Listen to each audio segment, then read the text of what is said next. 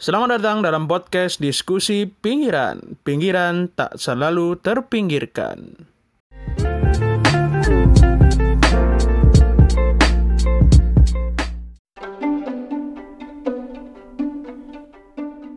Selamat datang, Assalamualaikum. Kembali lagi kita di podcast diskusi pinggiran.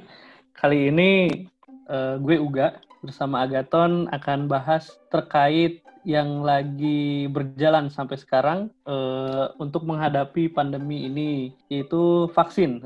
Sekarang sekarang lagi ber, berjalan ter, uh, terkait vaksin ini udah sekitar satu juta lebih ya Ton ya yang di yang divaksin hari ya, ini. berdasarkan data Kementerian Kesehatan uh, itu udah satu juta lebih dan ini juga kita memperingati setahun corona ya kak karena oh iya corona uh, dulu kasus pertama di Indonesia itu tanggal 2 Maret 2020 dan saat kita merekam podcast ini kita ada di tanggal 1 uh, eh, Maret 2021. Jadi setahun ya corona di Indonesia. Iya, perlu enif nih, perlu enif gak kita nih? Uh, boleh ya. Boleh enif. biasanya biasanya orang-orang kalau enif ngapain sih? ya, inilah apa namanya beli coklat kan, terus Coklat, tiup ya. apa kue, tiup lilin gitu. Oke. Berarti kalau kita mah sekarang endingnya tetap jaga protokol kesehatan, semakin menging apa namanya menjaga diri untuk selalu bersih, sehat seperti itu ya. Karena yeah. oh, corona masih tinggi tingkat kasusnya dan kita harus uh, tetap eh, tetap uh, menjaga diri atas dari COVID itu. Dan ya, ini sekarang, banyak yang meninggal juga setahun ini kan sudah sampai 36 ribu orang gitu. Jadi bukan sesuatu yang uh, sepele gitu kan. Iya betul. Betul, karena kita nggak mau juga kan kehilangan yang disayang maupun kehilangan diri kita sendiri karena Agaton ini belum kawin juga gitu, jadi harus menjaga Hostnya juga sama. nah, oke okay, sekarang kita bakal bahas nih, kebetulan kan uh, Agaton ini udah udah divaksin Uh, kita bakal tanya-tanya ter, uh, terkait vaksin, uh, pengalaman-pengalamannya sakit atau enggak dan hal-hal lainnya nih. Pertama nih, uh, kemarin divaksin tanggal berapa, Ton? Jadi vaksin itu tanggal 26 Februari. Nah, saat itu vaksin itu kita ikutnya adalah batch wartawan tanggal 25 sampai 28 Februari. Jadi Presiden Joko Widodo memberikan sekitar 5.000 dosis untuk wartawan dan salah satunya dari kantorku itu eh, dapat juga vaksin kan aku kerja di media online di Jakarta seperti itu kak. Oke itu berapa banyak tuh waktu di satu satu waktu divaksin itu apakah satu kantor aja atau sama kantor-kantor lain waktu itu kan? Nah ya kemarin itu ada banyak sih bisa sampai uh, ratusan orang. Tapi kebetulan datang pagi ya, nggak cuma kantorku aja ada kantor uh, media lain juga campur bahkan freelance freelance jurnalis pun yang tergabung di beberapa uh, uh, aliansi jurnalis misalnya Aji atau yang dinaungi juga Dewan Pers itu uh, ikut gitu walaupun mereka nggak punya media atau nggak kerja di satu media tertentu gitu. Dan itu prosesnya massal di hmm. uh, Gelora Bung Karno ya di Senayan Jakarta gitu. Kebetulan pagi sih jadi aku nggak tahu oh uh, waktu itu GBK ya di GBK waktu itu dapat nomor antrian nomor 31 okay. jadi cepat nomor 31 masih pagi lah ya? Masih pagi, pagi. jadi jadwalnya itu mulainya itu sekitar jam 8, tapi kayak kita berobat di kampung aja jam setengah tujuh sudah ada di lokasi gitu buat ngambil antrian dan duduk di paling depan biar cepat gitu. Oke oke. Nah sebelum sebelum masuk proses vaksinasi waktu itu peng, pengumumannya atau pemberitahuan ke ke Agaton ini gimana? Apakah lewat SMS atau gimana atau dari kantor kayak gitu? Nah karena waktu itu kantorku ini media ini uh, dinaungi sama Dewan Pers ya, jadi dia ikut Dewan Pers. Uh, jadi yang ngasih tahu kantor sih. Jadi kantor itu yang nanti urus-urus Dewan Pers uh, soal kuota segala macam. Nah nanti dari kantornya itu ngasih tahu kita, ngasih tahu jurnalis dan wartawannya itu siapa aja yang masuk ke dalam batch vaksinasi wartawan yang uh, 5.000 dosis ini. Jadi dikasih tahu kantor gak? Hmm. Oh dikasih kan tahu kantornya bukan yang kan ada yang di SMS langsung tuh kalau nggak salah ya di SMS yeah. langsung dari dinas atau dari mana kalau ini dari kantor ya karena menaungi yeah. si karyawannya itu ya. Hmm, Oke. Okay. biasanya nah, nakes uh, waktu awal. Oh iya nakes waktu awal-awal di SMS langsung ya? Hmm, nakes. Nah, pas lagi sebelum divaksin nih, oh iya, pemberitahuan itu berapa lama sebelum hari vaksinnya? Pemberitahuannya cepet banget sih, sekitar tiga atau empat hari kalau dari kantor ya. Uh, jadi semua karyawan yang ada di uh, luar Jakarta diminta untuk merapat. Akhirnya uh, dari waktu tiga hari itu harus ke Jakarta. Saya kan kebetulan lagi ada di kampung, jadi langsung cus ke Jakarta aja. Oke, okay.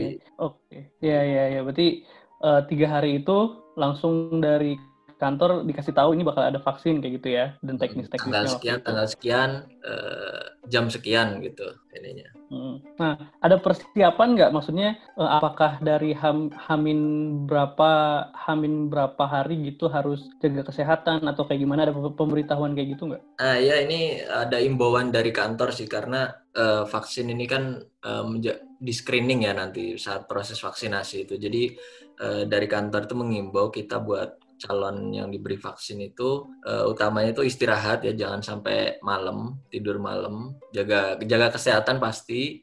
Uh, istirahatnya juga jangan sampai malam. Ya maksimal kita jam 10 udah tidur lah nggak boleh lebih dari itu. Karena takutnya dikhawatirkan nanti kita pas ditensi di saat screening itu dia darahnya tinggi gitu. Jadi untuk menghindari hal itu kita jaga kesehatan dengan cara ya tidurnya harus cepat gitu salah satunya. Terus jangan lupa juga sarapan. Atau kalau vaksinasinya siang berarti makan siang dulu gitu. Jangan sampai uh, divaksin dalam perut kosong gitu.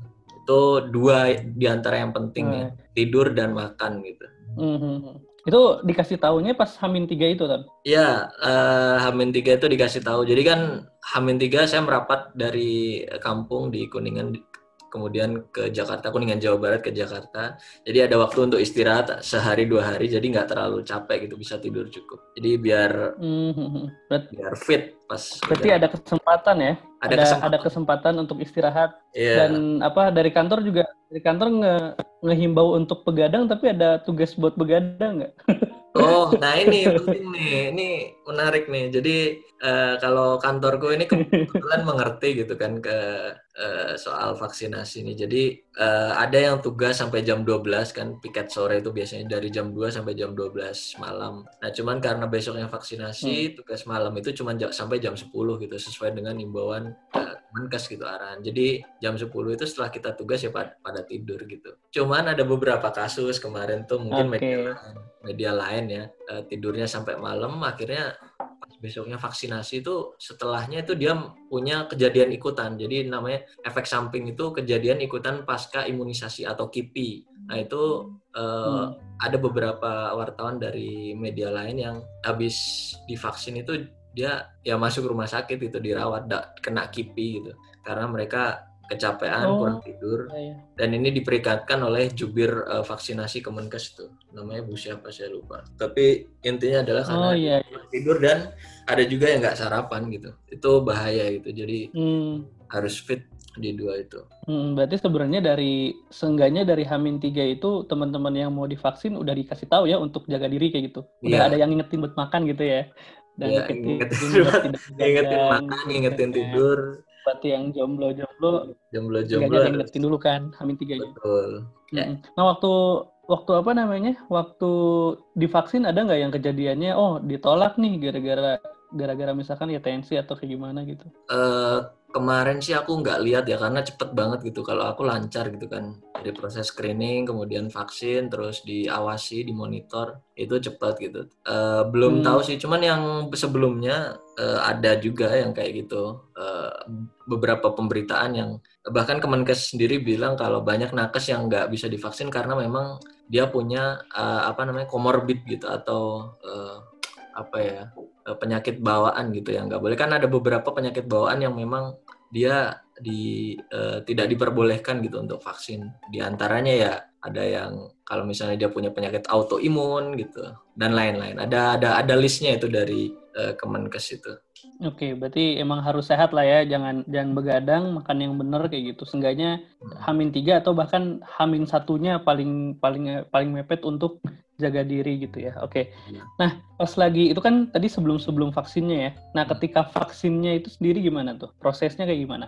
Nah, ini prosesnya uh, menarik sih karena di uh, di tempat itu vaksinatornya juga udah diatur, kemudian letak meja posisi uh, sudah urut-urut gitu ya, urut secara kronologis. Jadi ada empat tahapan. Yang pertama itu pendaftaran gitu. Jadi pencocokan data dari kita yang mau daftar itu dengan yang sudah didaftarkan ya. Jadi dicocokin identitas kita. Kemudian yang kedua itu screening. Dia kita ditanya-tanyain soal uh, kesehatannya gitu di antaranya Mas itu punya komorbid uh, apa, punya penyakit apa, uh, tensinya dicek, kemudian uh, kadar oksigen kita dicek itu pakai alat ini ya yang di jari itu namanya apa ya, oximeter kalau nggak salah. Hmm, itu ditanya-tanya uh, punya penyakit apa, punya diabetes nggak, punya darah tinggi atau enggak. Ya darah tinggi ketahuan ya dari tensi ya, kayak gitu. Nah, yang ketiga itu ketika proses screening tadi okay. udah lancar, langsung ke vaksinasi, meja vaksinasi gitu. Nah, di sini itu proses utama yang uh, dilalui kita gitu. Jadi vaksinatornya juga apa namanya pinter juga sih. Uh, saya nggak nyangka udah nyampe meja tiga dan saat itu uh, langsung divaksin gitu loh. Mas ini langsung divaksin ya? Dokter kan dia, dokter. Saya hmm. manggilnya Mas gitu. ini udah divaksin ya? Oh iya, Mas. Oke, eh, ini saya ini berarti buka ini ya buka lengan bukan buka celana atau buka baju. Wah, bahaya. Ditusuknya di lengan ya, bukan di tempat yang lain. Ya, nah pas disuntik itu ya seperti apa yang dibilang Pak Jokowi gitu ke Pak Jokowi kan bilang katanya seperti digigit semut ya kira-kira gitulah rasanya. Uh, dia vaksinatornya juga pinter nanyain nama saya kan. Mas siapa namanya? Waktu saya nyebutin nama Agaton Kensanan tiba-tiba udah disuntik gitu kan. Nah ini pengalih perhatian sebenarnya. Jadi hati-hati itu kalau ditanya tiba-tiba langsung ini. Tapi itu yang bikin nggak sakit justru. Ketika udah hmm, hmm, hmm. ditanya namanya siapa nyebutin nama, just udah gitu. Setelah itu baru kita ke meja kan, keempat. Meja keempat. Uh, meja keempat itu apa tuh? Nah meja keempat ini kita dimonitor, ada monitoring uh, buat KIPI ya tadi kejadian ikutan pasca imunisasi selama 30 menit. Kalau misalnya uh, udah selesai 30 menit gitu dimonitor, nggak ada gejala apa-apa yang memburuk, yang aman-aman aja gitu. Nah baru nanti dikasih kartu vaksinasi. Jadi kartu vaksinasi itu digunakan untuk vaksinasi kedua. Kan Sinovac itu dua dosis ya, dua dosis. Jadi 14 hari setelah vaksin tadi yang pertama, nanti kita datang hmm. lagi di, dikasih pemberitahuan ada nomornya di uh, kartu vaksinasi itu lengkap sih di kartu vaksinasi itu ada isinya apa aja tuh Ton? Ya ada ini salah satunya yang penting itu adalah kontak ketika kita mengalami kejadian ikutan pasca imunisasi misalnya kita tiba-tiba kejang atau apa gitu kan kita bisa ngontek buat minta dirawat gitu karena ada uh, ada dewannya, ada komitenya kayak gitu. Nanti kita dirawat, kemudian dilaporkan kejadian kayak kejadian kita tuh uh, berkaitan dengan vaksinasi atau enggak gitu. Kayak gitu sih. Jadi overall hmm, empat, hmm. Paling ada selain itu ada tanggal tanggal vaksinasi kemarin tuh ya, ya. aturan aturan aturan dari ininya sih 14 hari ya. Cuman kemarin tuh dibilangnya saya nanti dikasih tahu lagi, dikabari lagi. Cuman sekarang belum belum nyampe kabar sih. Belum. Mm-hmm. Dari tanggal 26 itu. Oh, di situnya di situnya nggak ada tanggal tanggal vaksin keduanya ya? Nggak ada sih di di di kartu vaksinasi. Intinya nanti itu harus dibawa tapi ketika vaksinasi mm. kedua si kartunya itu. Itu Oke. Okay. Yang pasti itu kartu penting ya, kartu buat buat ngenandain teman-teman udah udah divaksin pertama seenggaknya ya, dan nggak yeah. boleh hilang kayak gitu. Betul, enggak. Oke, nah itu kan sebenarnya uh, sebelum sebelum seke pasca pasca vaksinasi yang pertama tuh uh, terkait suntikan ini kan sebenarnya suntikan tuh umum ya, cuma hmm. mungkin karena sekarang COVID, terus vak, vaksinnya sempat jadi bahan obrolan, vaksinnya uh, barangnya beginilah begitulah kayak gitu sebenarnya, jadi sebenarnya jadi agak suntikan itu jadi agak menakutkan ya mungkin karena vaksinnya itu ya vaksinnya menakutkan. Nah sebenarnya suntikannya itu bentuknya katanya ada yang bilang eh, si jarumnya lebih besar atau kayak gimana. Nah sebenarnya kayak gimana sih Ton? Apa sebenarnya suntikannya sama aja kayak gitu? Ya dibandingin waktu SD kan terakhir saya mungkin vaksin tuh SD ya yang ada vaksinasi dari puskesmas itu datang ke SD hmm. SD ya mungkin lebih sakit pas SD gitu yang jelas yang saya ketahui saya kan nggak ini nggak terlalu namatin jarumnya katanya sih emang lebih gede gitu tapi hmm. kalau ada testimoni soal rasa disuntiknya ya itu tadi rasanya seperti digigit semut gitu apa namanya awalnya sih memang nggak ini nggak terasa emang kayak digigit semut gitu aja gitu Terus mm-hmm. saya bahkan sampai nanya waktu saya kan selfie kan di pas di vaksin itu. Jadi agak teralihkan mungkin ya rasa sakitnya. Nah, pas selesai selfie dan ngucapin nama itu pas ditanya nama itu bahkan saya nanya mas ini udah udah oh ah. udah alhamdulillah berarti nggak sakit gitu iya nah cuman kan setelahnya kan, mungkin setelahnya ada ada kayak mm, kok linu-linu gitu kali ya atau setelahnya nah setelahnya rasanya kayak gimana tuh nah, ini berkaitan dengan efek samping atau kipi tadi ya kejadian ikutan yeah. pas uh, pas awal-awal sih enggak gitu. Tapi beberapa ada teman-teman jurnalis itu di sebelah saya tiba-tiba ngerasain kemeng gitu atau pegal di lengan kirinya yang di apa di vaksin tadi disuntik. tadi dan awalnya sih saya nggak ngerasa gitu. Tapi kemudian setelah 30 menit pas di rumah gitu uh, paling semalam sih rasanya gitu agak agak pegalnya itu ya wajar itu reaksi setelah imunisasi kayak gitu sih yang dilaporkan gitu selain hmm. pegal hmm. tangannya nggak nggak sampai sakit sakit banget gitulah mungkin kalau satu sampai sepuluh ya sakitnya cuma satu setengah atau dua lah ininya eh, hmm. rasionya itu jadi iya, iya. selain pegal tadi eh, agak-agak ngantuk ya sering ngantuk terus uh, makan ya yang kan ada beberapa politisi setelah divaksin itu bilangnya katanya rada enak makan gitu ya. Sebenarnya adalah si setelah divaksin itu kita jadi lapar gitu. jadi lapar, lapar terus itu. Makanya uh, setelah vaksin ya makannya yang banyak gitu. Karena memang itu rasanya memang setelah divaksin jadi lapar. Terus pas sorenya itu setelah kan vaksinnya pagi tuh sekitar jam 8 sampai jam 9.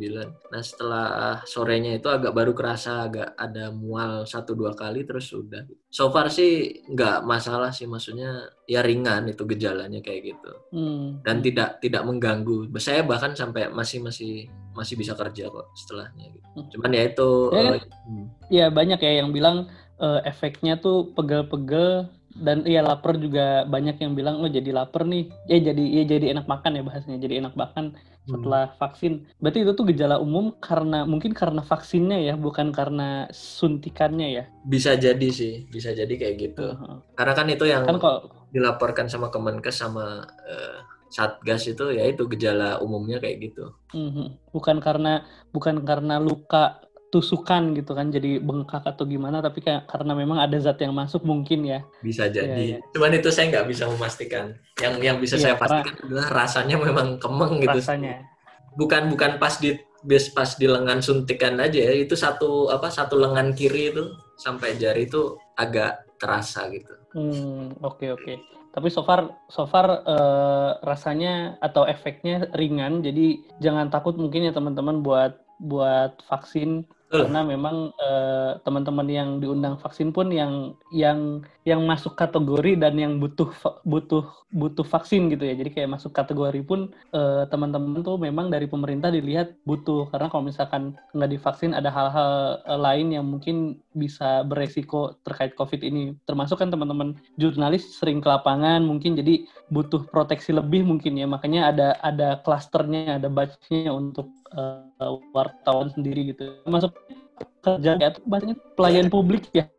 Ya gimana uh, masuk kat, uh, kalau wart itu masuknya uh, kategori pelayan publik ya. Makanya uh. harus uh, masuk apa namanya prioritas vaksin. Kemarin tuh di tulisannya itu di laporan ini itu jatuhnya ini gak bukan bukan pelayan publik. Kalau pelayan publik mungkin TNI Polri sama ASN gitu. Kalau wartawan lebih ke pelaku ekonomi oh, yeah. ekonomi apa ya kemarin tuh tulisannya? Mungkin pelaku ekonomi prioritas gitu ya soalnya kan selain wartawan juga ada hmm. pedagang hmm. kemudian katanya tuh bakal ada uh, ojol ojol yang di ini divaksin ini kan batch 2 nih tahap 2 nah selain wartawan pedagang pasar juga ojol gitu duluan pedagang pasar sih setelah nakes dan langsung bulan pedagang pasar okay. di Tanah Abang waktu itu ininya apa? Iya. pilot projectnya. Begitu. Oke okay. yang pasti kan berarti teman-teman yang diundang ya teman-teman yang diundang itu adalah teman-teman yang punya prioritas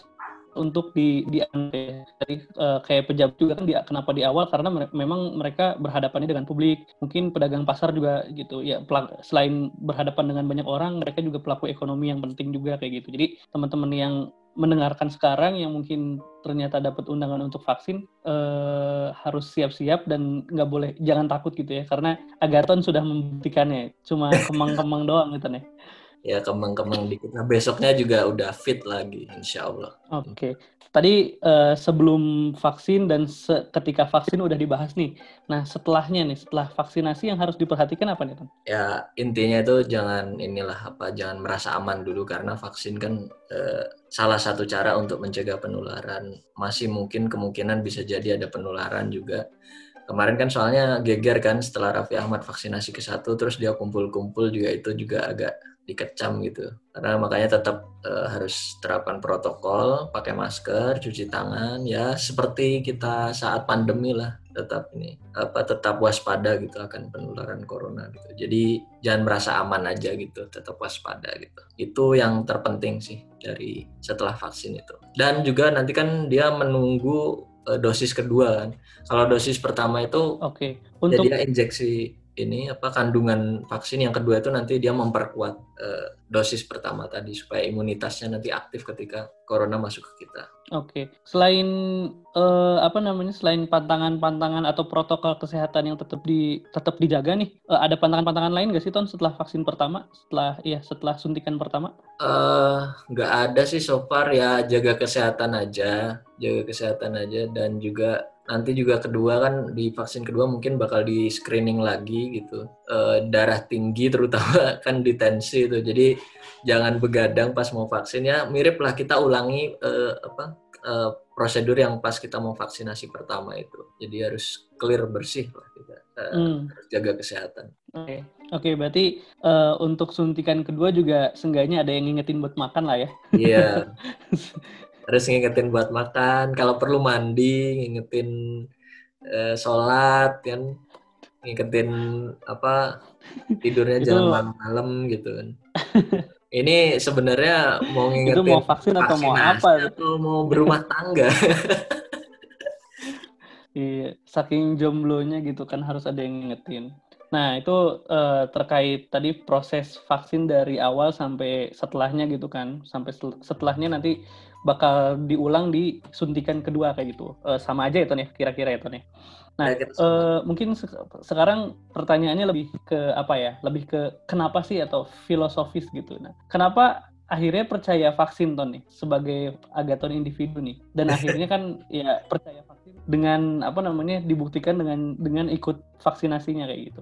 Yang jelas eh, tindakan akan divaks apa divaksin ini adalah salah satu ikhtiar kita kan bentuk ikhtiar kan kalau kita memang penyakit itu dihilangkan oleh Allah Subhanahu wa taala ya Tuhan kita semua tetapi kita harus mencari penyebab nih eh, kita harus ikhtiar atau usaha gitu untuk supaya penyakit tadi hilang gitu. Nah salah satunya yang disarankan oleh pemerintah adalah vaksinasi gitu. Pemerintah dan saintis ya mungkin.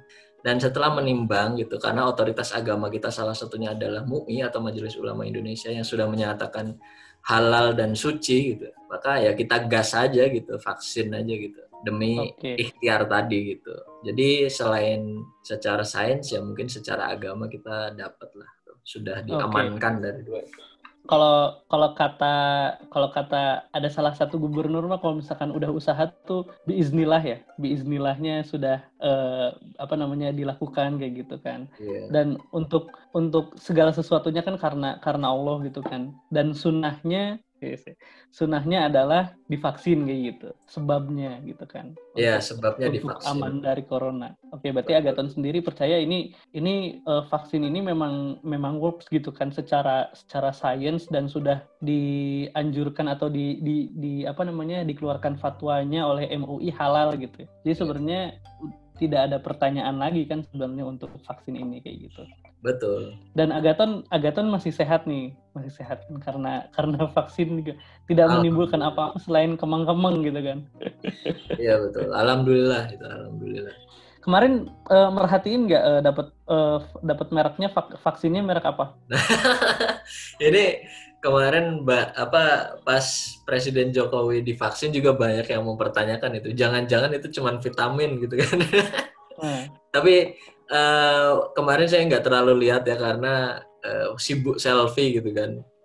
Jadi saya percaya aja sama vaksinatornya dan di situ di kartu ini kan ada dia dikasih kartu ya, kartu verifikasi peserta vaksinasi. Nah di situ nanti di meja tiga atau tahap tiga itu dia menulis kan si uh, petugasnya petugas vaksinator itu dia menulis nama vaksinnya ya di sini tertulis itu CoronaVac ya CoronaVac itu nama vaksin corona yang dibuat oleh perusahaan Sinovac gitu Hmm. Dan di situ ada nomor batch, ada expiration date, terus hmm. jam penyuntikan sampai jam selesai observasi. Jadi di situ lengkap ada. Di sini jadi ke track kalau misalnya ada batch yang mungkin bermasalah gitu bisa kelacak gitu. Jadi di situ ada tulisannya di Oh. Cuman saya okay, sih nggak lihat langsung vaksinnya. Sebenarnya secara catatan pun uh, antar antar botol kan antar vaksin itu kan ada batch-nya masing-masing ya sebenarnya itu udah udah rinci banget udah detail banget Agaton tuh dapat botol yang mana kayak gitu kan sebenarnya ya. Iya betul. Ya kayak kita iya, dan... makanan pabrik aja gitu ada nomornya kalau ada yang bermasalah kan mungkin kita bisa komplain.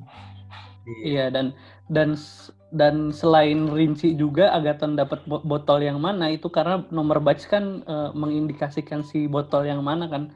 Dari Sinovac ya dapatnya. E, itu juga bisa nandain kalau itu tuh asli dari dari Sinovacnya. Dan ada yang bilang kalau nggak salah vitamin C itu kalau misalkan disuntikin ke dalam tubuh pedih ya? Katanya sih katanya gitu. ada yang ada, ada yang bilang. Nah kemarin kemarin pedih nggak ton? Kemarin ya itu kemeng aja. Tapi nggak langsung jadi saat divaksin itu saat disuntik itu dia kayak digigit semut kan rasanya. Nah, hmm. setelahnya itu biasa aja 10 20 menit biasa aja. Nah, baru ketika setelah 30 menit nah itu baru ada rasa-rasa itu. Rasa-rasa hmm. pegalnya itu. Bukan yang kayak pedih luka, misalkan luka dikasih alkohol kayak gitu enggak ya? Enggak sih rasanya, enggak, enggak. kayak gitu. Oh. Justru malah itu aman gitu. Iya. Berarti itu asli inilah ya, asli asli Sinovac tuh kayak gitu. Karena ada yang bilang kalau misalkan bukan vaksin bakal pedih kayak gitu. Insya Allah. Kita percaya saja agak. Insya Allah. Bagi. Ada yang mau disampaikan nggak Ton ke teman-teman itu? Ya uh, buat teman-teman yang uh, mungkin masih belum percaya ya ini ikhtiar atau usaha bagi, uh, bagi kita semua untuk mengakhiri pandemi corona ya. Dan uh, satu orang divaksin itu bukan cuman melindungi diri kita aja tapi juga melindungi uh, orang sekitar kita keluarga kita teman-teman kita yang juga belum divaksin itu dan vaksinasi ini nggak semua negara mungkin dapat cepat gitu. Indonesia termasuk salah satu yang cepat gitu. Jadi ketika ada panggilan ya alhamdulillah bersyukur berarti Anda menjadi uh, orang yang prioritas itu diprioritaskan kesehatannya. Makanya tidak ada alasan untuk menolak bagi saya pribadi ya. Tapi bagi teman-teman yang mungkin punya kepercayaan lain ya semoga uh, bisa apa uh, berubah pikirannya dengan adanya vaksinasi ini dan harapannya sih Indonesia sehat dan kembali seperti sedia kala setelah adanya vaksinasi ini. Begitu sih gak paling. Oke, terima kasih Ton uh, sudah menyampaikan info-info terkait vaksinasi ini kan seenggaknya teman-teman jadi tahu nih prosesnya mulai dari peraknya, dari pemberitahuannya, dari uh, proses penyuntikannya juga sampai ke pasca penyuntikan. Nah, semoga teman-teman bisa dapat info uh, terkait uh, vaksinasi sendiri dan uh, ke depannya insya Allah kita bisa terus uh, sehat dan kasus pandeminya bisa kasusnya bisa turun perharinya dan kita bisa kembali hidup normal sebelum pandemi seperti itu ya. Ya, amin. Itu tambahan nggak eh, terkait tentang turun apa apa kasusnya bisa turun itu sebenarnya sudah terlihat itu. Saya kan semalam ngerjain data eh, satu tahun ke belakang pandemi itu. Jadi setiap minggu itu saya rekap gitu kasusnya tiap minggu berapa kenaikannya. Nah yang tertinggi itu minggu yang tercatat di saya itu adalah tertinggi itu pada tanggal 25 sampai 31 Januari itu kemarin. Jadi sekitar akhir akhir Januari kemarin tuh dia naik paling tinggi. Nah, setelah itu ada kecenderungan bahwa kasus ini menurun gitu sampai sekarang gitu. Nah, mungkin ini adalah salah satunya faktor vaksinasi gitu. Mungkin ya, kita kan baru lihat korelasi antara kejadian vaksinasi dan uh, data gitu. Tapi ya semoga memang karena vaksinasi ini bisa menurunkan kasus sih kayak gitu sih. Gitu. Iya, amin amin. Uh, dari data juga yang saya pantau sih, kalau kalau saya mantaunya dari kawal COVID ton. Kalau dari situ memang angkanya di setidaknya di minggu ini ya ton ya, di minggu kemarin angkanya udah masuk di angka uh, angka apa namanya kepala satu dari eh satu digit sorry satu digit oh, iya. dari angka ribuan. Jadi betul betul sekitar sembilan ribu delapan ribu cuma memang uh, kalau misalkan ngelihat dari angka testingnya itu juga naik turun sebenarnya mungkin ya Jadi yeah. kayak uh, namanya persentase kasusnya itu masih cukup tinggi di angka uh, belasan sampai 20-an persen seperti itu kasus penularannya dari testingnya. Jadi teman-teman mungkin ngelihat ya memang uh, uh, apa namanya angkanya turun dan memang salah satunya mungkin karena faktor uh, vaksinasi juga, tapi tetap, tetap teman-teman harus jaga protokol karena uh, testingnya juga masih naik turun seperti itu. Betul. Ya, oke terima kasih Ton uh, udah Sama-sama. udah ngasih udah udah nyampein info-infonya. Uh, terima kasih juga waktunya. Teman-teman juga terima kasih sudah mendengarkan podcast diskusi pinggiran. Uh, terima kasih dan ketemu lagi di episode diskusi pinggiran selanjutnya. Wassalamualaikum warahmatullahi wabarakatuh.